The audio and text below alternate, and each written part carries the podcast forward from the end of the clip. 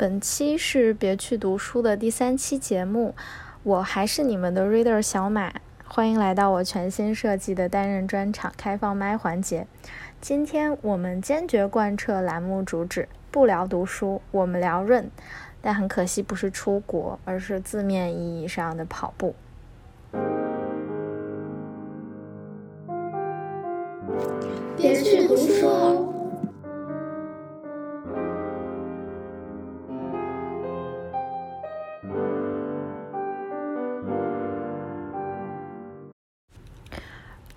首先先来聊一下我为什么开始跑步吧。那实际上呢，我。一直都非常非常讨厌枯燥单一而且持续时间长的有氧运动，所以呢，我之前的运动都会选择三分钟内特别累，但是心率上升很快的无氧运动。我觉得它既能增肌，又能很快的结束，实在是很高效的一种运动选择。所以我之前都是会，呃，做那种帕梅拉的下肢训练，我的深蹲特别厉害。就是大腿肌群和臀肌都还可以。那我为什么开始选择跑步了呢？实际上这一点可以用邱妙金的一段话总结。他写到说：“从小家人包围在我身旁，再如何爱我也救不了我，性质不合。”我根本丝毫都不让他们靠近我的心，用假的叫接近他们想象的我丢给他们。他们抱着我的偶身跳和谐的舞步，那是在人类平均想象半径的准确圆心，经计算投影的假我的虚像。我是什么很难聚焦，但什么不是我却一触即知。而生之臂正被痛苦剥落的我，在无限远处涣散开，远离百分之九十的人类机身期间，正常心灵的圆圈。那他总结为性质不合，对，因为性质不合，因为我从未因我时时变化的真正面目而被接纳。我永远需要配合那些想象出来的偶身，只要与那个偶身不同，我就是不合格的我。不管我怎么努力沟通，我怎么去解释自己，在他们眼里都只是在为我的不合格辩解而已。那其实，在他们的眼里，就是辩解是不对的。我只有变成那个偶身，才是唯一的正确答案。只有变成那个偶身，我才有机会，或者才配得上被爱。所以，就是那种自以为与我有无比亲密的血缘关系的人们，他们根本就无心探寻哪些是真的我，哪些是假的我，而且也似乎在理解我的痛苦这件事情上无能为力。当然，我会这么想，不是出于某种幻觉，或者是出于。对邱妙金文字的共情，而是我面临了一些具体的事件，我很难把这些细节一一陈列出来，因为如果我尝试去陈列它，我一定会边说边哭，那这期节目我可能就录不成了。嗯，反正就是经历过后，我才被朋友分享了邱妙金写的这段话，然后我明白那个共振是处于现实处境和体验的。所以我忽然之间就顿悟，说我在雪亲身上得到的爱，要么是有要求的，要么呢就是有实现的。简单而言，大概就是这样。所以后续我就在想说，嗯，可能他就是不爱我。我意识到了，我就要开始接受这件事儿了。啊，这件事儿对于我而言，可以说是精神上血肉模糊的一场，嗯，撞击。那如果长话短说的话，就是我呢与不曾以真正的面目被爱这件事情狭路相逢，面面相觑。我当时多少有点措手不及，所以陷于一种痛苦当中，嗯，然后我就开始跑步了。所以现在事后来总结的话，可以说是为了拯救我。跑步才与我相遇，这是我最愿意用来界定我与开始跑步之间的关系的方式。嗯，因为我实在是无可救药的浪漫人士，所以我觉得这是不是我去选择跑步的，而是跑步为了拯救我，所以他就来找我了。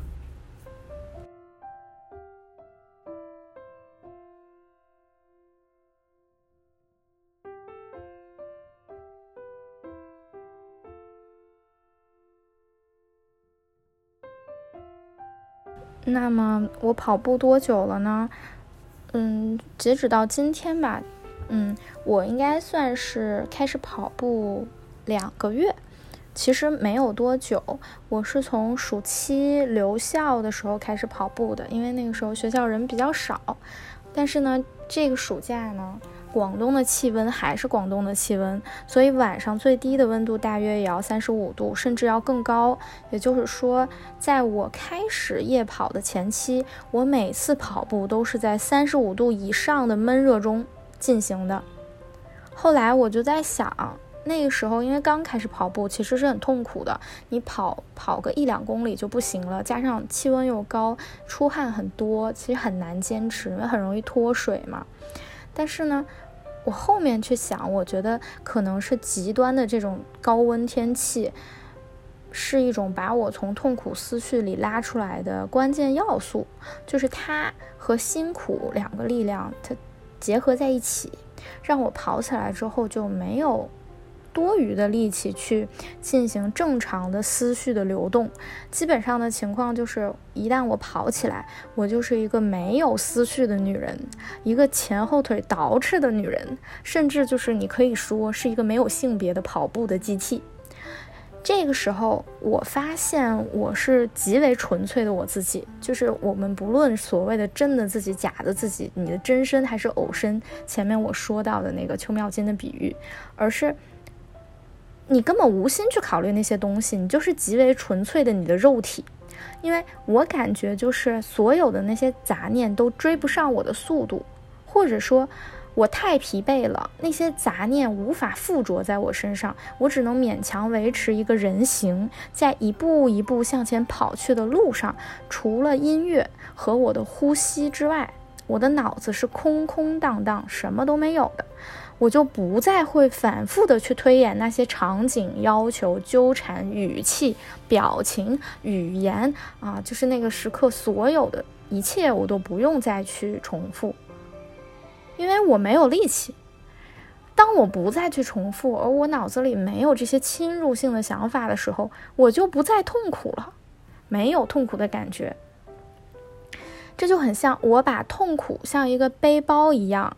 把它从肩膀上拿下去了，在我准备跑步的前一秒，我就把它丢在迈出第一步之前的路边。我记得张爱玲曾经说过一个比喻，叫做“痛苦是枕边的怀表”。她的意思就是，痛苦就是非常坚韧的，状似悄无声息地存在着。一到夜里，你独自躺下，你躺在床上，你躺在你的枕头上。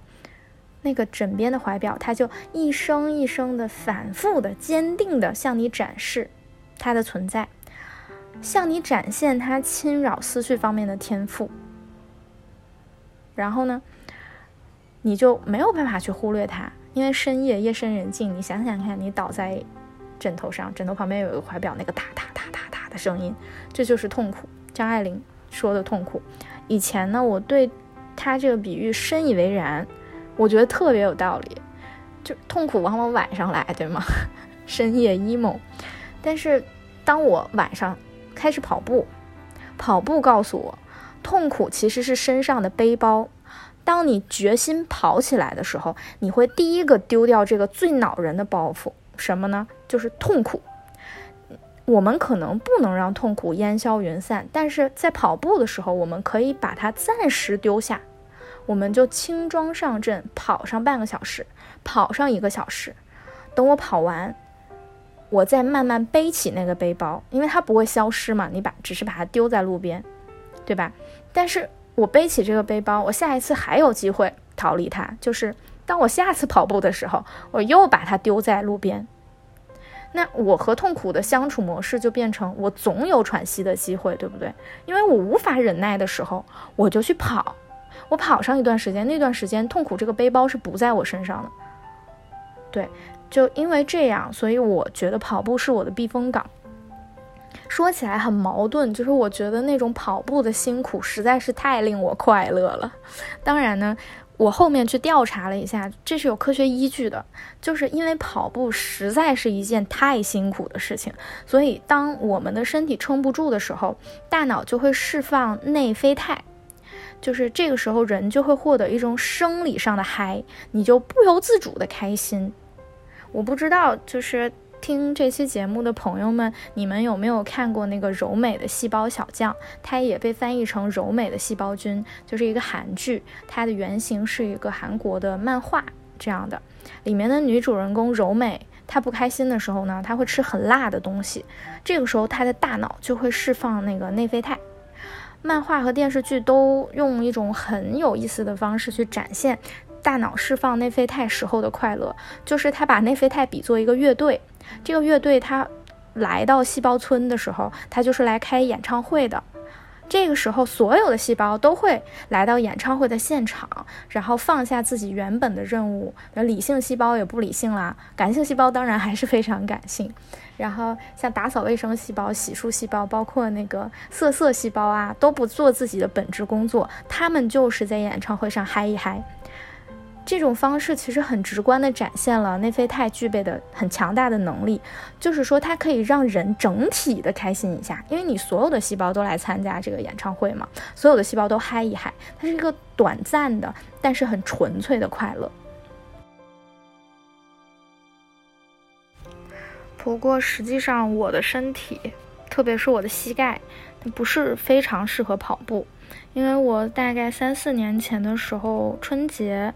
出过一场车祸，不大不小，因为我刚上车就出车祸了，所以我也没有系安全带，我在副驾驶，嗯，所以就伤了我的膝盖，不是说撞坏了，就是一种损伤，是内侧的那个副韧带撕伤，它没有断，所以不需要手术，但是我因为呃这个车祸。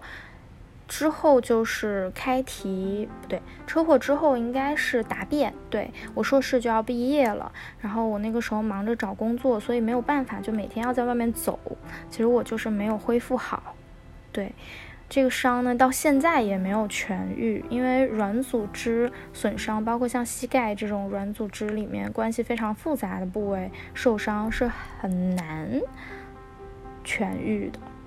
嗯。我觉得我的右膝盖可能可能永远也没有办法恢复我车祸前的那个健康的状态了，所以我也其实并没有很在乎。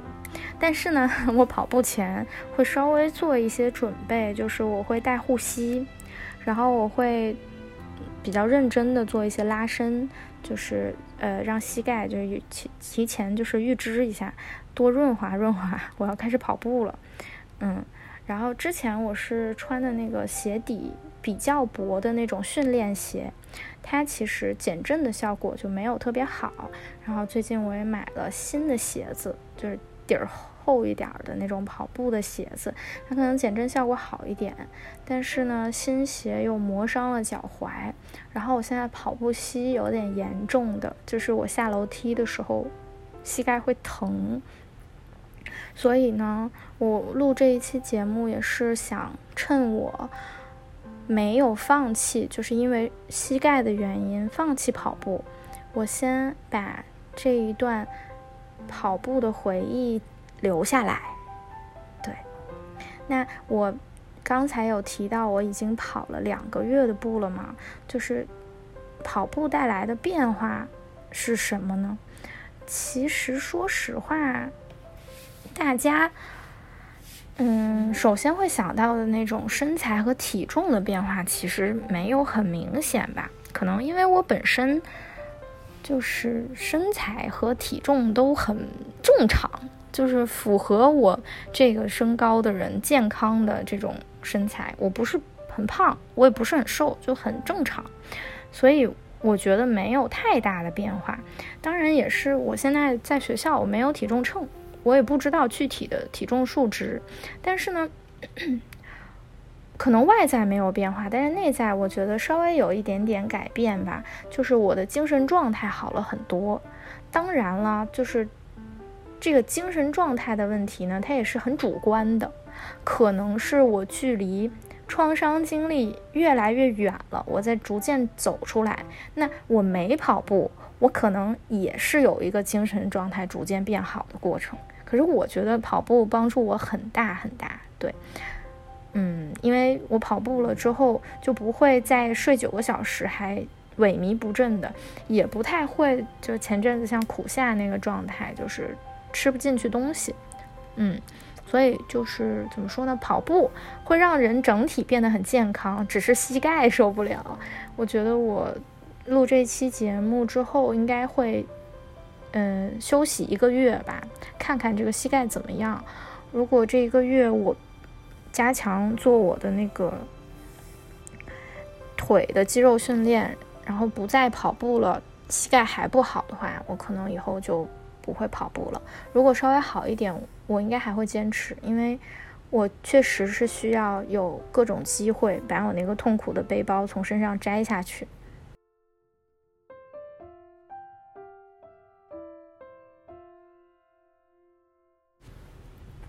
还有就是我跑步一个多月之后，跑过一次十公里，但是呢，那个时候因为我没有下载任何可以记公里数的软件，那个时候也还没有 Apple Watch，所以我不知道我自己跑了能有十公里。但后面因为我有那个计数的那个软件了，我重复了一个差不多的。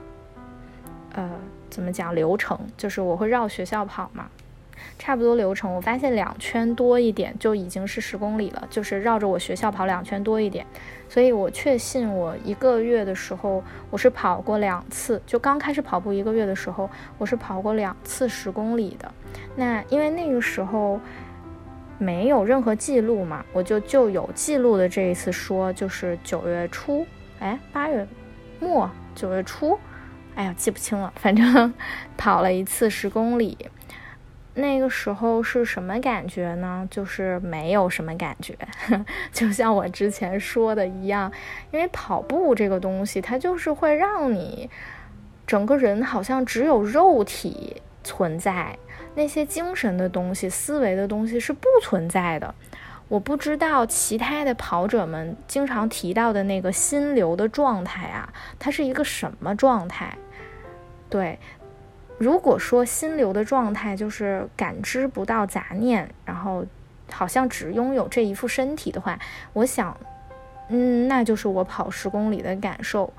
嗯，至于像其他有的跑步的朋友说，可能三公里有点坚持不住，七公里的时候有点坚持不住的那个感觉呢，我倒是没有，因为我跑起来就很嗨，那个东西就是让我抛下。生活里的所有具体的一切，包括回忆里那些不开心的所有，还有对自己的怀疑、判断以及他人眼光，它都不存在。所以我很兴奋，然后我整体跑下来就是没有什么感觉。我当时是跑了一个小时零一分钟，把十公里跑完了，配速是平均六分钟，就是。整体还可以，但是我的心率有一点高，就是一百八十几，其实不太好。我最近后面几次跑步都尝试压心率，但是也不是弄得特别好，最多也就是啊配速六分的时候心率一百七。嗯，我看有些很厉害的配速五分多心率才一百六呢，那些人心肺功能真的很好，很羡慕。反正啊说远了，言归正传的话。跑十公里什么感觉？就是很爽。它那个爽呢，和跑五公里、跑八公里还不一样。就是因为五公里嘛，你跑习惯了，五公里是一个很基础的线，就是你跑的随随便便就五公里了。十公里就好像是一个节点，因为它四分之一马，对吧？你再努努力，再跑十公里，就是半马了。所以。我当时结束的时候，我特别有成就感，就是那个是平时把跑步当成一个把痛苦背包摘掉的这个辅助手段的感觉是不一样的。就是我从跑步这件事情本身上获得了一种成就感，很有意思。我发现运动真的是嗯，怎么说呢？很单纯的，又很让人觉得很被满足的事情。我现在明白为什么很多运动员看起来那么积极开朗，又你跟他真的交往，你又会发现他很纯粹、很单纯、很好相处。可能就是运动，它就是这么纯纯粹的事情。所以说，运动员们也很纯粹。我不知道，我也是胡思乱想的。反正总而言之呢，就是跑十公里，它就是是叠加了。摘掉痛苦背包的这个爽，以及获得啊，我做成了一件很不容易的事情的那种成就感的开心，所以真的很开心。但是我跑完之后膝盖就超级疼，我就歇了一个礼拜。所以膝盖的问题有机会还是要解决一下。如果我能找到就是保护膝盖，或者说找到外伤后膝盖还能。保持跑步的一定频率，跑步的解决办法的话，我可能再录一期节目聊一聊外伤后膝盖如何就是健康跑步。嗯，那以上就是别去读书的新栏目单人专场开放麦，我还是你们的 reader，今天简单的分享了一下。我跑步的起因、经过、结果以及未来计划。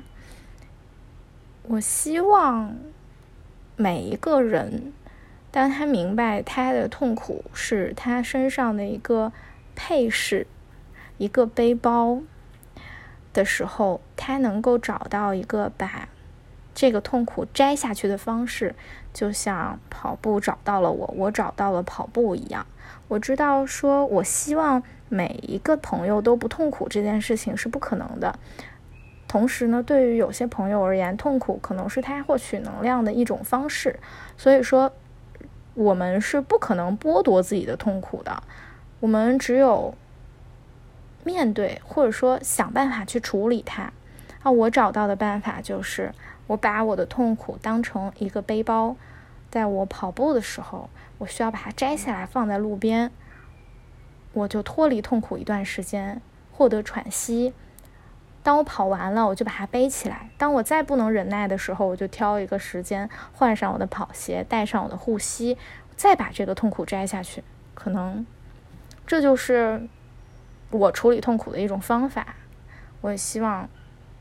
如果真的有在痛苦中很沉溺、无法自拔的朋友，你们也许可以换一个角度去想，痛苦也许是身上的一个胸针，是吗？你把它扎在身上多疼，你先把它摘下来，在旁边放一放，什么时候再给它带回去就好了。如果我们可以这样处理，可能生活就会舒心一些吧。嗯，我来 cosplay。村上春树，聊一聊。当我谈跑步的时候，我在谈些什么？嗯，当我谈跑步的时候，我在谈论痛苦。那么你呢？今天的节目就到这里，我们下期再见，拜拜。